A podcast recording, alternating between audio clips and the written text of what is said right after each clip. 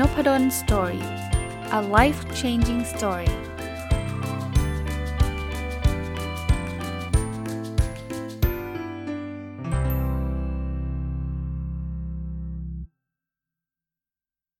วัสดีครับ ยินดีต้อนรับเข้าสู่นพดล Story Podcast นะครับ แล้วก็วันนี้วันเสาร์นะครับ ยินดีต้อนรับเข้าสู่รายการ Weekend Entrepreneur หรือรายการผู้ประกอบการวันหยุดนะครับ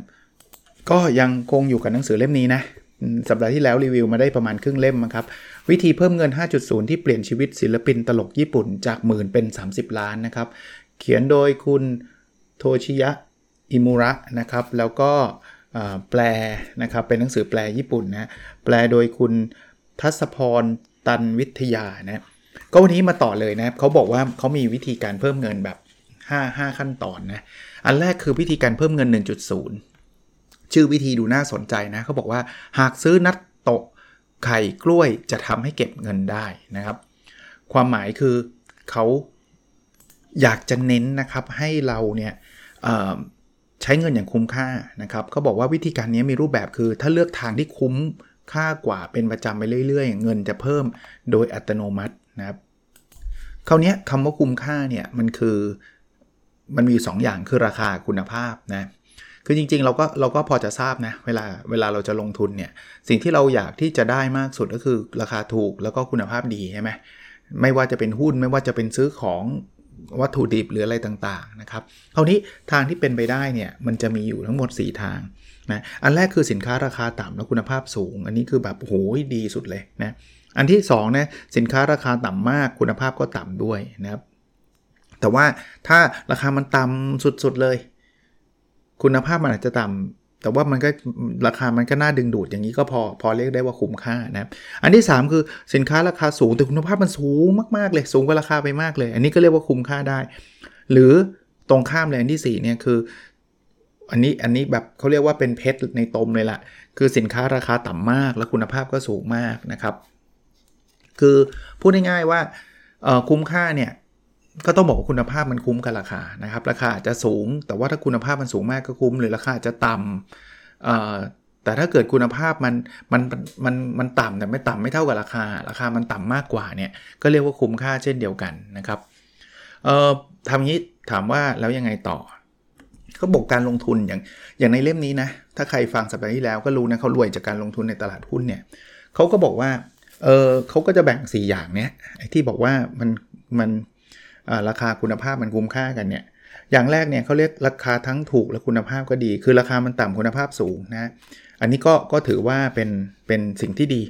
อันที่ 2 ที่บอกว่าราคาต่ำมากแต่คุณภาพต่ำเนี่ยคือคุณภาพไม่ดีแต่ถูกสุดๆนะอันที่ 3 คือราคาสูงแต่คุณภาพสูงมากอันนี้คือสินค้าแพงแต่คุณภาพดีสุด ๆ แต่ที่ 4 นี่คือหัวใจเลยนะก็คือสินค้าราคาต่ำมากและคุณภาพก็สูงมากเขาเรียกว่าฟ้าประทานนะครับเขาบอกอะฟ้าประทานจะไปหาจากไหน ไอ้ประเภทเนี้ย ถ้าสมมุติว่าไปตลาดหุ้นก็ต้องเป็นหุ้นที่แบบฟ้าประทานนะ ราคาต่ำมากแต่จริงๆ บริษัทนี้มีคุณภาพดีมากเขาบอกเอาใกล้ๆตัวเนี่ยก็คือนัตโตะหรือถั่วหมัก แล้วก็ไข่แล้วก็กล้วยนะครับทำไมเขาถึงพูดถึง 3 เรื่องนี้ เอานัตโตะก่อนนะ นี่เพิ่งเมื่อเช้าเพิ่งทานมานะเพราะว่าอ่านหนังสือเล่มนี้ด้วยนะแต่ภรรยาก็ไปร้านญี่ปุ่นก็เลยเลยซื้อมาลองทานไม่ค่อยอร่อยเท่าไหร่แต่ว่าอ่านอ่านเล่มนี้แหละเลยเลยได้ไอเดียเขาบอกว่า ทำมาจากถั่วเหลืองซึ่งถูกเรียกว่าเป็นเนื้อจากในสวนนะมีโปรตีนวิตามินแร่ธาตุมีสารอาหารครบ 5 หมู่สุดยอดเลยนะ แล้วอุดมไปด้วยใยอาหารอีกนะในหนังสือเล่มนี้เขาเขาบอกแบบนั้นนะ ทุกอย่างคือพูดง่ายๆว่าเป็นของที่ที่ที่ดีมากๆเลย คุณเขาบอกว่าถ้าถ้าพูดถึงประสิทธิภาพไม่เกินร้อยเลยนะ แต่ราคามันไม่ได้แพงแบบโอ้จับไม่ได้นะครับ หรือไข่เนี่ยเขาบอกว่ามีสารอาหารครบถ้วนทุกอย่างเลยนะครับ มีโปรตีนมีอะไรเต็มไปหมดเลยนะครับ ไข่ก็ไม่ได้เกินเอื้อมนะมันไม่ได้แบบต้องขึ้นไปซื้อไข่ในพัตคารหรูหราอะไรใช่ไหมหรือกล้วยหอมเนี่ยเขาบอกมีวิตามินแร่ธาตุยอาหารสมบูรณ์เลยนะครับ กินแล้วก็อร่อยด้วยนะ ก็อีกครั้งอะกล้วยหอมก็ไม่ใช่ของของแพงอะไรต่างๆ นานา เพราะฉะนั้นเนี่ยเขาเขาบอกยกตัวอย่างเนี่ย ถ้าเรารู้แบบนี้แล้วเราซื้อแล้วแล้วมันดีกับสุขภาพเราเนี่ยคือเขาเรียกฟ้าประทานนะครับ เขาก็บอกว่าอย่าไปดูแค่ความถูกอย่างเดียวนะ บางทีเราก็คิดว่าจะต้องเลือกเฉพาะของที่ถูกอย่างเดียว บอกถูกแต่ไม่ดีเนี่ยไม่เรียกว่าคุ้มค่านะครับ อันนี้ผมผมอยากเตือนใจไว้สำหรับคนเป็นผู้ประกอบการวันหยุดด้วยบางคนก็บอกว่าอาจารย์นพดลก็อยากให้ซื้อของถูก ต้องมี condition ก็คือของถูกแต่คุณภาพมันต้องดีคุ้มนะครับถ้าของถูกแล้วคุณภาพดีด้วยนี่ perfect แต่ถ้าของถูกแล้วคุณภาพแย่เนี่ยอันนี้อันนี้ถือว่ายังไม่เข้าข่ายความคุ้มค่า ลงทุนก็เช่นกันนะครับเขาบอกลงทุนที่ดีเนี่ยแบบมันต้องแบบจริงๆเอา perfect นะคือความเสี่ยงน้อยนะหรือไม่ต้องแบบพยายามอะไรเยอะแยะมากมายนะแต่กอบโกยเงินกอบโกยเงินได้เยอะ ผมผมแตกต่อยอดให้นิดนึงนะครับว่าจริง ๆ แล้วการลงทุนมันก็ไม่ง่าย ผมถึงบอกไงไปหาฟ้าประธานแบบนี้หุ้นฟ้าประธานแบบนี้ก็ไม่ง่าย แต่ว่ามันไม่ได้แปลว่าไม่มี เราต้องลงทุนมากกว่าคนอื่น ถ้าเรารอประเภทหนังสือพิมพ์แนะนำหุ้นฟ้าประธาน ผมรับรับประกันราคา ถ้ามันฟ้าประธานจริงนะ ถ้าคือหนังสือพิมพ์เขาไม่ได้หลอกนะ ถ้าสมมติว่าเขาวิเคราะห์มาได้จริงเนี่ยป่านนั้นนะราคาไปหมดแล้วครับ ถามว่าทำไมราคาถึงไป เพราะคนที่เขาทำการบ้านก่อนเราอะ่ะเขาเขาเขาไปซื้อเก็บไว้ในพอร์ตเรียบร้อยแล้วครับ ราคามันขึ้นไปไหนตอนไหนละ มาตอนหลังเนี่ย เราได้ได้หุ้นดีจริงกำไรเยอะจริง แต่เราขาดทุนเพราะอะไร เพราะว่าราคามันเขาเรียกว่ามันตอบสนองไปแล้วเรียบร้อย เพราะฉะนั้นเนี่ยการที่เราจะต้องไปขุดค้นหาฟ้าประธาน หุ้นฟ้าประธานแบบนี้มันจึงต้องทำด้วยตัวเองไงครับร้อยคนอื่นมาค้นให้ก็แปลว่าคนอื่นเขาซื้อกันไปหมดแล้วครับบทนี้ก็เป็นขั้นตอนที่1นนะถ้าอยากจะรวยนะเขาก็บอกว่าทำความเข้าใจความคุ้มค่าในการลงทุนให้ดีครับ เงินก็จะเพิ่มขึ้นนะครับ ความคุ้มค่าตัดสินจากราคานะครับที่เราจ่ายเข้าไปกับคุณภาพ คือผลตอบแทนที่เราจะได้กลับคืนมานะก็แน่นอนนะครับคุ้มค่าก็คือราคาต้องต่ำกว่าผลตอบแทนนะมาถึงวิธีการเพิ่มเงิน 2.0เขาบอกว่าไม่อดทนกับของที่อยากได้ แต่ให้ซื้อในราคาที่ถูกที่สุดในโลกนะเขาบอกการประหยัดที่มากเกินไปเป็นศัตรูของความคุ้มค่าครับ มุมนี้อาจจะบางคนอาจจะแปลกใจว่าเอ๊ะมันแปลว่าอะไรเขาบอกว่าไม่เหมือนกันนะมันมีโลกแห่งการประหยัดโลกแห่งการ ความคุ้มค่านะครับ คือโลกแห่งการประหยัดเนี่ยมันจะเบียดเบียนตัวเองครับ อดทนมากไม่กินอะไรเลยใช้ชีวิตอยู่อย่างทรมาน อันนี้เขาบอกว่าสุดท้ายแล้วจะไม่เวิร์กนะส่วนโลกแห่งความคุ้มค่าเนี่ยคือเราฝึกฝนเราดูแล้ว เราอาจจะซื้อของที่จำเป็นนะครับ แต่ก็ไม่ได้ไปพุ่มฟุ่มเฟือยอะไรนะครับ อันเนี้ยมันจะทำให้เรามีความสุขแล้วพอเรามีความสุขนะเราก็จะตัดสินใจได้ดี เราก็จะมีฐานะทางการเงินเพิ่มขึ้นเรื่อยๆนะครับ เพราะฉะนั้นมันไม่ได้อยู่ว่าเอาเบียดเบียนตัวเองอดทุกอย่างนะอันนั้นอันนั้นไม่ใช่หนทางในการในการสร้างความมั่งคั่ง คือพอยเนี้ยผมผมค่อนข้างชื่นชอบเหมือนกันนะครับเขาบอกว่าจริง ๆ แล้วอะสิ่งที่เราต้องการก็คือ เราเราไม่ได้ไปเบียดเบียนตัวเอง อย่างเช่น เราอยากได้อะไรเนี่ยถ้าเราคิดว่ามันเป็นสิ่งที่จำเป็นเนี่ยไม่ใช่ว่าซื้อทันทีนะ ไม่ใช่ซื้อราคาแพงๆด้วยนะ เราทำกันบ้านนิดนึง ไปหา คูปองไปหาส่วนลดไปเสิร์ชอะไรสักนิดหนึ่งเนี่ยอย่างเงี้ยเราก็ไม่ต้องไปนั่งทุกทรมานหรือเบียดเบียนตัวเอง แต่ว่าเราจะได้สิ่งที่ต้องการ แต่ในราคาที่ถูก บอกว่าอย่างอย่างการซื้อของราคาถูกเนี่ยเป็นเป็นการซื้อที่ไม่จำเป็นต้องไปประหยัดตรณีทีเหนียวขนาดนั้น ซื้อให้ตัวเองได้ แล้วบางทีเนี่ยของพวกนั้นเนี่ยนะมันจะช่วยทำให้ชีวิตเราง่ายขึ้น เช่นเอาผมผมยกตัวอย่างนอกเหนือจากในหนังสือเช่นเครื่องซักผ้าเงี้ย คุณจะซักด้วยมือก็ได้นะ การซักด้วยมือเนี่ยมันประหยัดสุดอยู่แล้ว แต่ว่าเราต้องเสียเวลา 3 ชั่วโมงเลยในการซักผ้าทุกวัน สมมุติเป็นแบบนั้นเนี่ย แทนที่จะเอาเวลาไปทำมาหากิน เอาเวลาไปหาไรายได้ไม่มีไง เพราะว่าเราต้องการประหยัด ซื้อเครื่องซักผ้าเนี่ยแน่นอน มันมันแพงกว่าซักด้วยมือใช่ไหมแต่เครื่องซักผ้าเนี่ยทำให้เราเนี่ยใช้เวลา 3 ชั่วโมงนะไปหาไรายได้ได้เป็นหมื่นเป็นแสนเลย ในทางกลับกันนะ เวลาเราซื้อเครื่องซักผ้าก็ไม่ใช่สุ่มอยากซื้ออะไรซื้อเลยไม่ใช่ศึกษา เขามีข้อแนะนำว่าเวลาจะซื้อของราคาถูกเนี่ยข้อแรกนะลองสืบหาราคาที่ต่ำที่สุด แล้วเดี๋ยวนี้มันไม่ได้ยากเลยนะครับ มันมีเว็บทรงเว็บไซต์เปรียบเทียบราคาให้เยอะแยะเลยครับข้อที่ 2 ครับ ดูคูปองโปรโมชั่นที่ใช้ลดราคาครับคูปองโปรโมชั่นเดี๋ยวนี้มันมาเรื่อยๆเลยนะ บางทีซื้อวันนี้ได้ราคาเต็มถ้าเกิดซื้อพรุ่งนี้เนี่ยถ้าเราติดตามจริงๆเนี่ยราคาจะถูกลงครึ่งหนึ่งก็ได้นะ อันที่ 3 คือวิธีพลิกแพลงการจ่ายเงิน เดี๋ยวนี้มันมีโปรโมชั่นอะไรหลายอย่างนะซื้อก่อนจ่ายทีหลังแต่ต้องดูนะว่าไอ้จ่ายทีหลังเนี่ยมันต้องจ่ายเงินเพิ่มหรือเปล่า เพราะฉะนั้นเนี่ยเรามีวิธีการต่างๆ หรือว่าการจ่ายเงินแบบดิจิตอลต่างๆ นานาที่มันสามารถทำให้เราเราได้รับส่วนลดด้วยนะ บางทีเขาบอกว่าถ้าโอนผ่าน Line แอปพลิเคชัน หรืออะไรอย่างเงี้ยจะได้ส่วนลดนู่นนี่นั่น พวกนี้ได้เลย เพราะนั้นเนี่ย ของอยากได้เราซื้อได้ครับ แต่พยายามซื้อในราคาที่ถูกที่สุดแล้วให้มันคุ้มค่านะครับทำแบบนี้เราจะมีมีมีโอกาสร่ำรวยมากขึ้นนะโมแต่เบียดเบียนตัวเอง แล้วก็ซักผ้าก็ต้องทำด้วยตัวเอง ทุกอย่างต้องทำด้วยตัวเองเนี่ยก็รวยยากนะ เพราะเวลามันเอาไปใช้ในการเบียดเบียนตัวเองหมดเลยนะวิธีการเพิ่มเงิน 3.0 ครับเขาบอกว่าอย่าดูแค่ราคาทิชชู่ดูจำนวนแผ่นด้วยนั้นเขาบอกความคุ้มค่าเนี่ยมันไม่ใช่มันไม่ใช่ดูแค่ราคา บางคนบอกทิชชู่อันนี้ถูกกว่านี้เสื้ออันถูกแต่จริงๆแล้ว ถ้าหารต่อจำนวนแผ่นแล้วเนี่ยไอไอตัวที่ราคาต่ำกว่าไม่ได้ถูกกว่านะครับ มันแพงกว่าด้วยซ้ำครับ ที่มันที่มันราคาต่ำกว่าเพราะจำนวนชิ้นของทิชชู่มันน้อยกว่าไงมันก็เลยราคาต่ำกว่า เพราะฉะนั้นเนี่ยเขาบอกว่าอย่าดูแค่ราคานะครับให้เราดูว่าเอ่อโดยรวมแล้วเนี่ยสิ่งที่เราได้รับเข้ามาเนี่ยเทียบกับสิ่งที่เราจ่ายออกไปเนี่ยมันมันมันคุ้มกันหรือไม่อย่างทิชชู่เนี่ยชัดเจนเราหารหารต่อแผ่นเนี่ยเราจะรู้เลย อีกเรื่องหนึ่งที่บทนี้เขาสอนเรานะผู้เขียนเขาสอนเราเขาบอกว่า บางทีมันมีกับดักอยู่ เราคิดว่ามันราคาถูก ซื้อมาแต่ว่ามันอาจจะมีค่าใช้จ่ายตามหลังมาอีกเยอะเลย อันนี้อันนี้ผมผมมีประสบการณ์ส่วนตัว เอาเครื่องใช้ไฟฟ้าก็ได้ครับ บางทีเราอยากประหยัดใช่ไหมเราก็ไปซื้อเครื่องใช้ไฟฟ้าราคาถูกๆมา ใช่ครับประหยัดตอนแรก แต่พอใช้สักพักเสีย เสียต้องซ่อมไหมคงไม่ทิ้งเลยมั้งใช่ไหมซ่อมค่าซ่อมเท่าไหร่ ซ่อมไปซ่อมมานะ ผมบอกได้เลยนะ แพงกว่าไอ้ไอ้เครื่องดีๆที่มันไม่ต้องซ่อมอีกนะเพราะฉะนั้นเนี่ยพวกนี้มันเป็นกับดักนะครับเเขาบอกว่าให้ดูกฎ 3 ข้อนะคือกฎข้อที่1เนี่ยทั้งที่ต้นทุนถูกพอซื้อกับแพง อย่างที่บอกนะครับว่าดูตอนแรกเนี่ยดูแล้วมันไม่ได้มีต้นทุนอะไรเลยนะครับ มีนิดๆหน่อยๆ แต่ว่าสุดท้ายมันมีนู่นนี่นั่นมาเพิ่มนะครับ หรือบางที่เนี่ย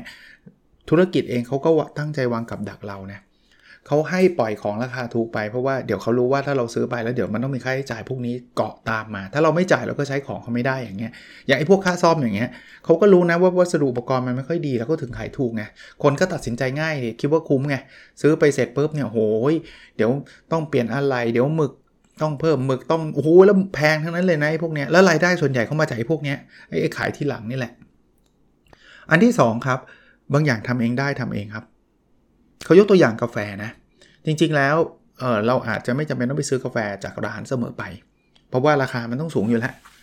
ลงทุนอาจจะดูเหมือนฟุ่มเฟือยลงทุนซื้อเครื่องชงกาแฟมา แต่เรามาชงที่บ้านเนี่ยคุ้มกว่านะ เพราะว่าเราไม่ต้องไปจ่ายส่วนต่าง อย่างเงี้ยก็ก็ก็เป็นตัวอย่างของการทำทำเองที่บ้านนะครับ อันที่3เขาบอกว่ากินและใช้บ่อยครับ เขาบอกว่าถ้ายิ่งสินค้าหรือบริการไหนที่เราใช้บ่อยๆ มากที่สุดเนี่ยการทำเองยิ่งคุ้มมากขึ้นเรื่อยๆเขายกตัวอย่างว่าน้ำดื่มอย่างเงี้ยถ้าเกิดน้ำดื่มเนี่ยเราต้องไปซื้อเขาตลอดเวลาที่เราดื่มน้ำแล้วแล้วชีวิตเราเนี่ยเราเราดื่มน้ำวันละหลายครั้งอยู่แล้ว อย่างนี้สู้มาติดเครื่องกรองสู้มาทำน้ำดื่มเองที่บ้านไม่ได้ ยกตัวอย่างเหมือนหรือเหมือนเหมือนกาแฟแบบเมื่อกี้ถ้าเคยใครเป็นคนกินกาแฟที่แบบบ่อยมากนะแต่ถ้าเกิดใครแบบเดือนหนึ่งกินทีหนึ่งอย่างนี้ไปซื้อเขาดีกว่านะครับเขาก็บอกว่า เพราะฉะนั้นเนี่ยไอ้วิธีการเพิ่มเงินอันที่3เนี่ยให้เราระมัดระวังว่าอย่าอย่าโดนหลอกว่ามันแค่ถูกอย่างเดียวซื้อเลยแปลว่าอาจารย์นพดลบอกคุ้มค่าคือถูกไม่ใช่นะให้ดูต้นทุนรวมทั้งหมด แล้วก็บางทีมันมีธุรกิจเขามีพยายามหลอกล่อเราให้เราซื้อเขาก็ปล่อยขายถูกๆแต่ว่าหลังหลังจากนั้นมีค่าใช้จ่ายอะไรเต็มไปหมดเขาบอกว่าต้องฝึกนิสัยแบบนี้ด้วยนะวิธีการเพิ่มเงิน 4.0 นะเขาบอกไม่ทำบัญชีรายรับรายจ่าย และทิ้งบัตรสะสมแต้ม เฮ้ย อันนี้ตรงข้ามมาคนอื่นที่เขาแนะนำกันเลยนะ คนอื่นก็บอกว่าต้องทำบัญชีรายรับรายจ่าย จะได้รู้ใช่ไหมว่าอะไรด้วยรั่วไหลบัตรสะสมแต้มจะได้เอาไปแลกของนู่นนี่นั่นเขาเปิดมาว่าต้นทุนชีวิตไม่ใช่แค่เงินครับ แต่เขาบอกไว้ก่อนนะ ว่าถ้าใครถ้าใครชอบทำบัญชีรายรายรับรายจ่ายรายวันเนี่ยแล้วหรือชอบสะสมแต้มสนุกมากเลยชีวิตมีความสุขมากเลยทำเลยทำเลยนะครับ แต่ถ้าเกิดใครรู้สึกว่า โอ้โหแหมกินอะไรต้องมานั่งจด จ่ายอะไรต้องนั่งจดตลอดเวลาเนี่ยเขาบอกว่าไม่จำเป็นครับ แต่เขาไม่ได้ดูถูกเเรื่องการทำบัญชีรายรับรายจ่ายนะว่าเป็นสิ่งที่แบบไม่ไม่ไม่สมควรทำหรือห้ามทำไม่ใช่แบบนั้นเขาบอกว่าลองดูว่าเวลาที่เราใช้เนี่ยมันคุ้มค่ากับการไปทำบัญชีรายรับรายจ่าย หรือความเครียดที่เกิดขึ้นเนี่ยมันคุ้มหรือเปล่านะครับ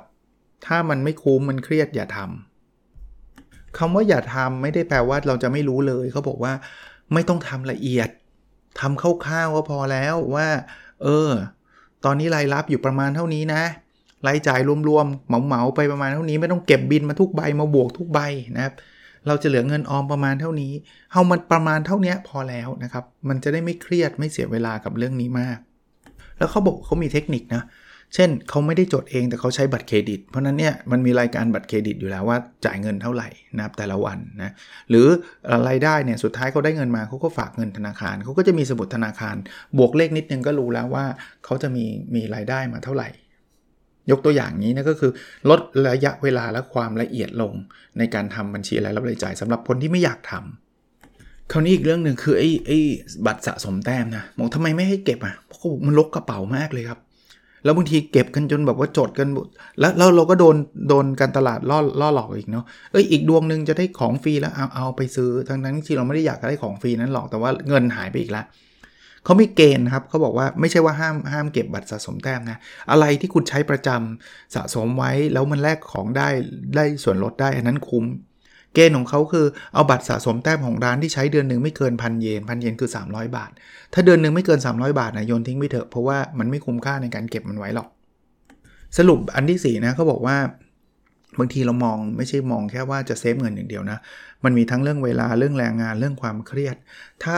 มัน save เงินได้ 5 บาท 10 บาท แต่มันต้องใช้เวลาเยอะได้ใช้แรงงานเยอะเกิดความเครียดตลอดเวลาลด อย่างเช่นเมื่อกี้ไอ้เรื่องของบัญชีรายรับรายจ่ายเอาคร่าวๆพอ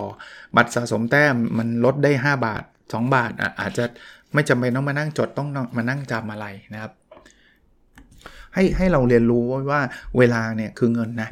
บางคนเนี่ยยอมนั่งรถเมย์ใช้เวลา 3 ชั่วโมง เพื่อประหยัดเงิน 10 บาท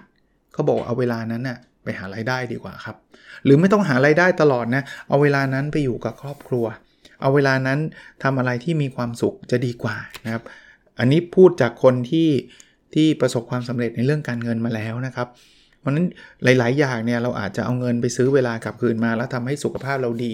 สุขภาพนี่พูดถึงสุขภาพกายสุขภาพจิตนะ เช่นเมื่อกี้เครื่องซักผ้าอย่างเงี้ยแทนที่จะต้องซักเองใช่ไหมเรามีเครื่องซักผ้าเนี่ยอะสุขภาพกายสุขภาพจิตเราก็ดีขึ้น เราก็มีเวลา จะไปหาเงินก็ได้ จะไปพักผ่อนกับลูกกับภรรยากับสามีกับพ่อแม่ได้หมดเลย อย่างนี้คุ้มนะครับ บางคนก็ไม่ได้เลยครับเอ่อโอ้โหทุกอย่างจะต้องเซฟเงินเซฟเงินอย่างเดียว แล้วสุดสุดท้ายเกิดอะไรขึ้น สุขภาพกายแย่ สุขภาพจิตแย่ แล้วเอาเอาสุดท้ายนะ พอแย่จริงๆ แย่หนักๆเข้าไม่สบาย ต้องไปหาหมอ มันไม่คุ้มเลยนะครับ ไม่คุ้มเลยที่จะทำแบบนั้น วิธีการเพิ่มเงิน 5.0 ครับเขาบอกหยุดจ่ายด้วยเงินสดแล้วทำความคุ้มค่าให้เป็นกิจวัตร ประจำวันนะครับ คือเขาบอกว่าเตรียมพร้อมกิจวัตรประจำวันที่คุ้มค่าที่สามารถหาเงินได้โดยไม่ต้องทำอะไร เฮ้ย มีด้วยเหรอ เอาเรื่องแรกก่อนนะ เอาเรื่องแรกคือเรื่องหยุดจ่ายด้วยเงินสดเขาบอกว่าถ้าเรามีบัตรเครดิตเนี่ย การจ่ายบัตรเครดิตเนี่ยคุ้มกว่า 2 เรื่อง มันได้แต้มสะสม อันนี้วงเล็บนะครับ หมายถึงว่าจ่ายบัตรเครดิตแล้วราคามันเท่ากับจ่ายเงินสดนะ จ่ายบัตรเครดิตดีกว่า ได้แต้มแล้วแต้มนั้นเอาไปส่วนลด เอาไปทำอะไรได้อีกเยอะหนึ่ง แล้วนอกจากได้แต้มแล้วนะบัตรเครดิตมันใช้เวลากว่าที่เราจะจ่าย เพียงแต่ต้องมีวินัยนิดนึงอันนี้ผมเพิ่มให้ ไม่ใช่ว่าจ่ายโดยที่ไม่มีเงิน คือคือเงินสดเนี่ยมันมีข้อดีตรงไหน คือถ้าไม่มีเราซื้อไม่ได้ ถ้าบัตรเครดิตไม่มีซื้อได้ ถ้าถ้าถ้าใช้บัตรเครดิตยังไม่เป็นแบบนั้นเนี่ยยังไม่ไม่สมควร แต่ถ้าเกิดใช้เป็นเรารู้ว่าเรามีเงินจ่ายแน่นอนนะผมผมอันนี้ผมเพิ่มให้นะถ้าใครยังไม่มีวินัยในการใช้บัตรเครดิตให้ทำแบบนี้ครับคุณรูดบัตรเครดิตไป 200 คุณเอาเงิน 200 ใส่กระปุกไว้เลย เหมือนเราจ่ายเงินไปแล้ว 200 คุณรูดไป 500คน500ใส่กระปุกไว้เลยห้ามใช้นะ กระปุกต้องปิดนะ เพราะนั้นพอสิ้นเดือนคุณโดนบัตรเครดิตไป 20,000เนี่ยคุณมีอยู่ในกระปุก 20,000ละอันนี้ชัวร์ๆนะครับคำว่ากระปุกไม่ต้องเอามาเป็นกระปุกแล้วเอาถอนเงินมาหยอดนะกระปุกก็คือโอนเงินเข้าไปบัญชีบัญชีอะไรสักบัญชีหนึ่งที่คุณโอนโอนออกมาไม่ได้ ไม่มีแอปโอนออกอะ่ะคุณมีแอปแต่โอนเข้าอะ่ะเข้าบัญชีเนี้ยเราจะโอนออกมาทีเดียวตอนตอนสุดท้ายอะ่ะตอนจ่ายเงินค่าบัตรเครดิตอะ่ะ อันนั้นอะ่ะค่อยเอาเงินในบัญชีนั้นโอนออก หรือบางคนเขาไม่โอนออกเลยนะเขาถือว่าเป็นเงินเก็บเลย คุณอยากซื้อรองรองเท้า 2,000ใช่ไหมคุณต้องเก็บเงิน 2,000นะเอออันนี้ก็เจ๋งนะ คือคือมันซื้อมันมันดูเหมือนฟุ่มเฟือยแต่คุณได้เก็บเงิน 2,000เพราะนั้นเนี่ยถ้าคุณไม่มีเงิน 4,000 คุณอย่าเพิ่งซื้อรองเท้าอันนี้อันนี้เป็นอีกอีกแนวคิดหนึ่งนะ ซึ่งผมว่ามันก็ก็ work เหมือนกันนะครับ นี่คือการใช้บัตรเครดิตนะครับ อันนี้ผมพูดต่อยอดไปไปไปเยอะกว่านั้นนะ แต่แต่ใช้บัตรเครดิตอย่าลืมจ่ายตรงเวลาอะไรพวกนั้นด้วยนะครับ เพราะว่าถ้ามันจ่ายไม่ตรงเวลาไม่มีเงินอย่างที่ผมบอกอันนี้คือคือคือแย่เลยบอกว่าประโยชน์บัตรเครดิตมันมีเยอะนะครับ ทั้งสะดวกสบายนะไม่ต้องพกเงินสดจำนวนมาก แล้วเช็คได้เลยว่าตอนนี้ใช้เงินไปเท่าไหร่แล้วนะครับ แต่ก็ก็ต้องระวังอย่างที่บอกนะหรือบัตรเครดิตบางทีมันผิดกฎหมายเราก็ระงับบัตรได้นู่นนี่นั่นนะครับ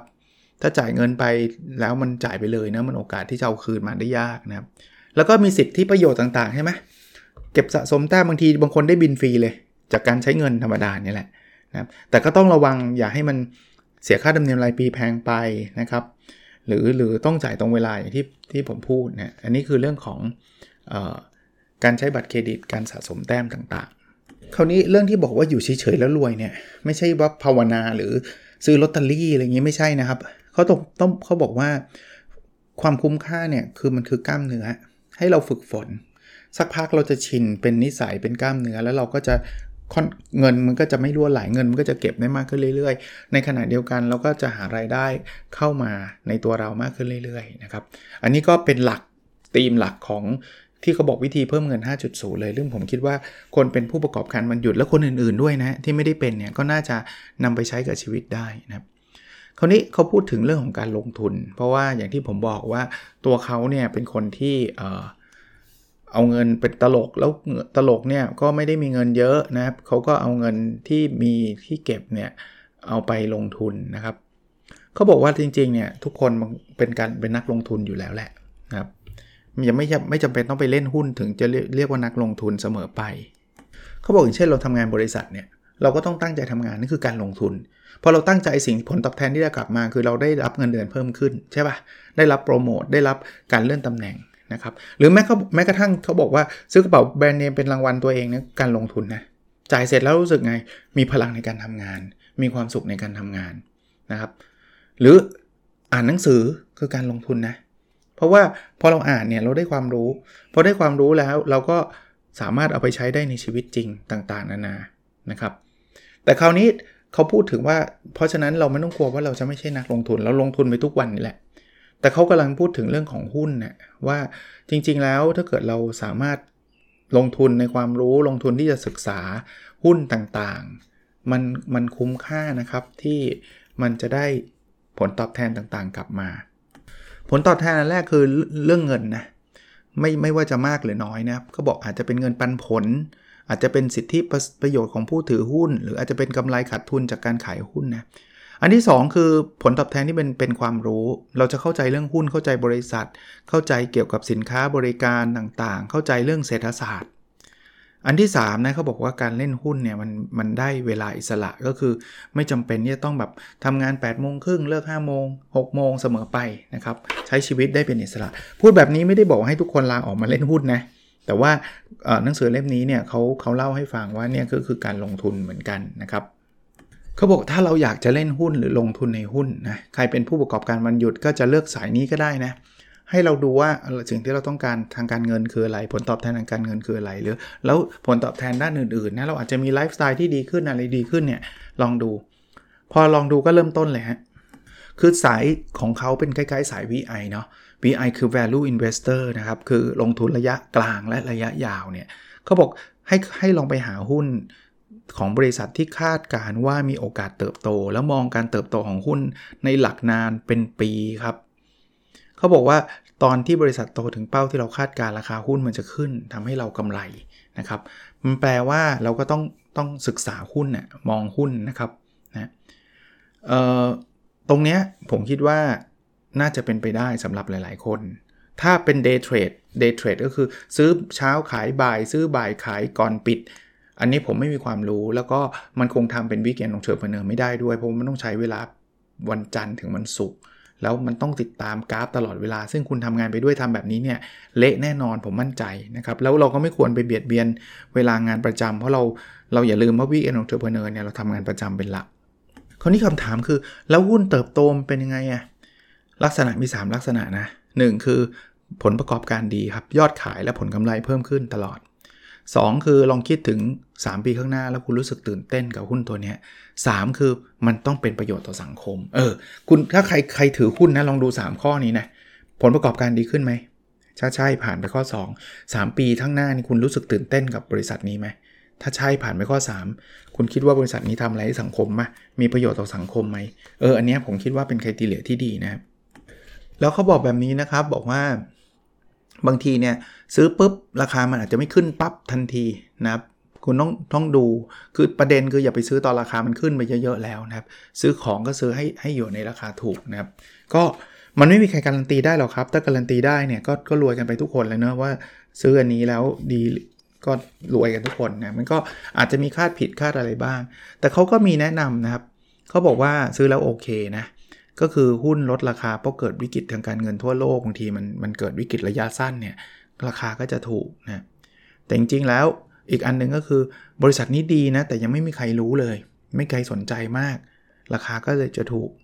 หรือตอนนี้ยังไม่โตเท่าไหร่ แต่อนาคตเนี่ยมันจะโตจากเทรนด์ต่างๆ ราคาก็ยังไม่ยังไม่ไปแต่ว่าเราเราเห็นก่อน แต่ไอ้ถ้าถ้าอย่าซื้อเนี่ยคือต้องระวังเนี่ยคือ ไปซื้อตอนวิกฤตฟองสบู่แตกพอดี ช่วงนั้นเนี่ยแบบมันกำลังจะแย่แล้วเราก็ไปซื้อเขาเรียกไปช้อนแล้วเขาบอกช้อนหักอะนะไปรับมีดมาอย่างเงี้ยก็คือ ราคามันตกแล้วคุณก็ไปซื้อซื้อซื้อซื้อมันก็ยิ่งตกเนี่ยอันนี้อันนี้วิกฤตมันวิกฤตใหญ่นะครับเอ่อก่อนหน้านี้เป็นบริษัทที่ดี แต่ตอนนี้มันไม่ใช่แล้ว คือแต่ก่อนดูดีมากเลย แต่ตอนนี้มันมันมันไม่มีอนาคตละอย่าไปซื้อนะครับ หรือเป็นบริษัทที่มันดูขี้โกง ดูไม่ดีดูอะไรต่างๆนะครับ เพราะฉะนั้นเนี่ยก็ก็ต้องระวังนะบทสุดท้ายละทิ้งท้ายนะครับ ก่อนจบเขาบอกว่า 3 การลงมือที่จะเปลี่ยนชีวิตคุณ ฟังพอดแคสต์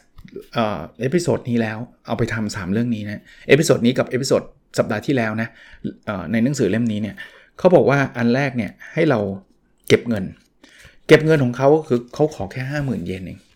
ไปหาเงินมา 50,000 เยนซึ่งประมาณ 15,000 บาทนะโดยประมาณนะครับเขาบอกว่านี่คือการทัวร์หุ้นวันนั้นคุณต้องเก็บค่าทัวร์ก่อน หามาให้ได้อะหมื่นห้าพันบาทนะครับ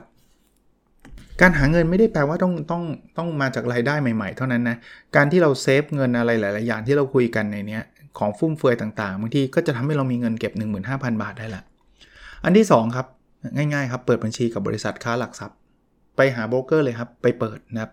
เลือกจะเลือกบัญชีหลักทรัพย์แบบไหนยังไง ซึ่งความรู้เรื่องนี้เนี่ยไปหาในอินเทอร์เน็ตก็ได้ไปถามเพื่อนที่เล่นหุ้นก็ได้หลายคนอาจจะมีแล้ว อันที่ 3 ครับ ซื้อหุ้นด้วยเงิน 50,000 เยนก็คือ 15,000 บาท แล้วสัมผัสประสบการณ์การเป็นเจ้าของหุ้นดูครับ คุณก็คงลองเลือกหุ้น แล้วผมรับประกันเลยนะ ถ้าเลือกใหม่ๆเนี่ยเดี๋ยวเราไขว้เขวเดี๋ยวนู่นเดี๋ยวนี่เนี่ยมันอาจจะมีผิดพลาดมีเจ๊ง แต่อย่างน้อยๆก็ค่าเทอมคือ 15,000 บาท มันเจ๊งสุดสุดสุดก็ 15,000 บาท ซึ่งผมว่ามันตรงหลักกับผู้ประกอบการวันหยุดของเรานะคือเราไม่อยากที่จะแบบว่ามาถึงกู้เงิน 10 ล้าน แล้วเจ๊งเสร็จแล้วก็ ต้องใช้นี่อีก 20 ปีก่อนกว่าจะกลับมาได้ไม่เอาแบบนั้น ใช่ครับบางที 15,000 บาทเนี่ยพอมันขึ้นเท่าหนึ่งเป็น30,000บาทบางคนเสียดายลุงนี้ลงไปล้านห้าก็ไม่รู้ไง แต่ก็ดีแล้วเราจะได้เรียนรู้ครับ ถ้าช่วงแรกๆเนี่ยผมผมบอกแบบนี้ด้วยนะ ทั้งลูกศิษย์ทั้งใครต่อใครเนี่ยคือผมเชียร์ให้เจ๊งด้วยซ้ำเพราะผมไม่อยากให้เรามองตลาดหุ้นผิดๆว่ามันเป็นที่หาเงินได้ง่าย ๆ คือถ้าเกิดไปซื้อเสร็จ ซื้อด้วยเงิน 5,000 บาท แล้วมันกำไรเท่านึงเป็นหมื่นบาท ผมกลัวอะไรรู้ป่ะ ผมกลัวว่ารอบถัดไปเนี่ยจะไปกู้เงิน 3 ล้านมาลงไงแล้วคราวนี้มันตอนเมื่อกี้ได้ได้มาแค่หมื่นกว่าบาท เสียเสีย 3 ล้านเนี่ยมันไม่ไหวไงนั้นช่วงแรกเจ๊งเนี่ยผมจะจะจะดีใจด้วยซ้ำว่าเออคุณจะได้เรียนรู้นะตลาดหุ้นเนี่ยมันมีขึ้นมีลง วิเคราะห์มาแล้วมันอาจจะผิดก็ได้เพราะนั้นการลงทุนต่างๆเนี่ยต้องทำด้วยความระมัดระวังนะครับ ก็เป็นหนังสือที่ดีเล่มหนึ่งนะครับ มีน่าจะมีจำหน่ายอยู่นะครับ เขียนโดยชื่อนะครับ วิธีเพิ่มเงิน 5.0 ที่เปลี่ยนชีวิตศิลปินตลกญี่ปุ่นจากหมื่นเป็น 30 ล้านนะครับ เขียนโดยคุณอิมูระโทชิยะนะครับ แล้วก็แปลโดยคุณทัศ สพรตันวิทยานะครับ ก็หวังว่าจะเป็นประโยชน์อีกหนึ่งตอนนะครับ ผมยังมีหนังสือที่เกี่ยวข้องกับการเงินส่วนบุคคล การทำธุรกิจ และก็เรื่องหุ้นอยู่บ้างนะ ก็จะมาทยอยเล่าในรายการผู้ประกอบการวันหยุดอยู่เรื่อยๆนะครับ ก็หวังว่าช่วงนี้อาจจะเป็นช่วงที่ โอ้โห จะพูดพูดยากนะ ขอพูดอีกนิดนึงโควิด มันก็มันดูทรงๆแต่จริงๆผมว่าไม่ทรงหรอกมันขึ้นขึ้นเรื่อยๆอะแต่เพียงแต่ว่าคนไม่ค่อยได้ตรวจกันมากกว่า หรือบางคนก็ผมเห็นหลายคนคนรอบตัวผมเนี่ยเป็นบางทีก็ไม่ได้รายงานด้วย เพราะว่ารู้สึกว่าโทรติดยากรักษาเองที่บ้าน 5 วัน 10 วันก็จบแล้ว ผมว่ามีคนกลุ่มนี้ไม่น้อยเลยฮะเขาก็ไปรักษาของเขาเองนะครับแปลว่าอะไร แปลว่าเราก็ต้องระมัดระวัง คือผมรู้ครับว่ามันจะกักแบบเข้มๆ ปิด ทุกร้านมันมันอยู่ไม่ได้เพราะเศรษฐกิจมันหลายคนก็พูดง่ายๆว่าเขาก็อยู่บ้านเขาก็อดตายนะ ก็เข้าใจแต่ว่าก็ไม่ได้แปลว่าจะต้องแบบกาดตกเต็มที่อะคือติดไปเลยอะไรเงี้ยเพราะว่ามันยังมีจำนวนผู้ป่วยหนักอยู่ไม่น้อยนะครับ ไม่น้อยนะครับ ต้องบอกแบบนี้นะครับ ก็ช่วยๆกันหน่อยนะครับใครที่มีความจำเป็นก็ต้องออกก็เข้าใจก็ใส่หน้ากากหน่อย ล้างมือกันหน่อย จริง ๆ มันไม่ได้เป็นเรื่องเรื่องเรื่องเลวร้ายหรอกจริงๆมันควรจะ มันเป็นการรักษาชีวิตของเราแล้วก็คนที่เรารักอยู่แล้วนะครับ ก็หวังว่าจะผ่านวิกฤตพวกนี้ไปได้ด้วยดี โอเคครับ แล้วเราพบกันในสดถัดไปนะครับ สวัสดีครับ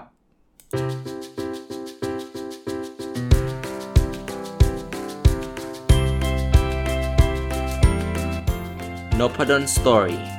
a life changing story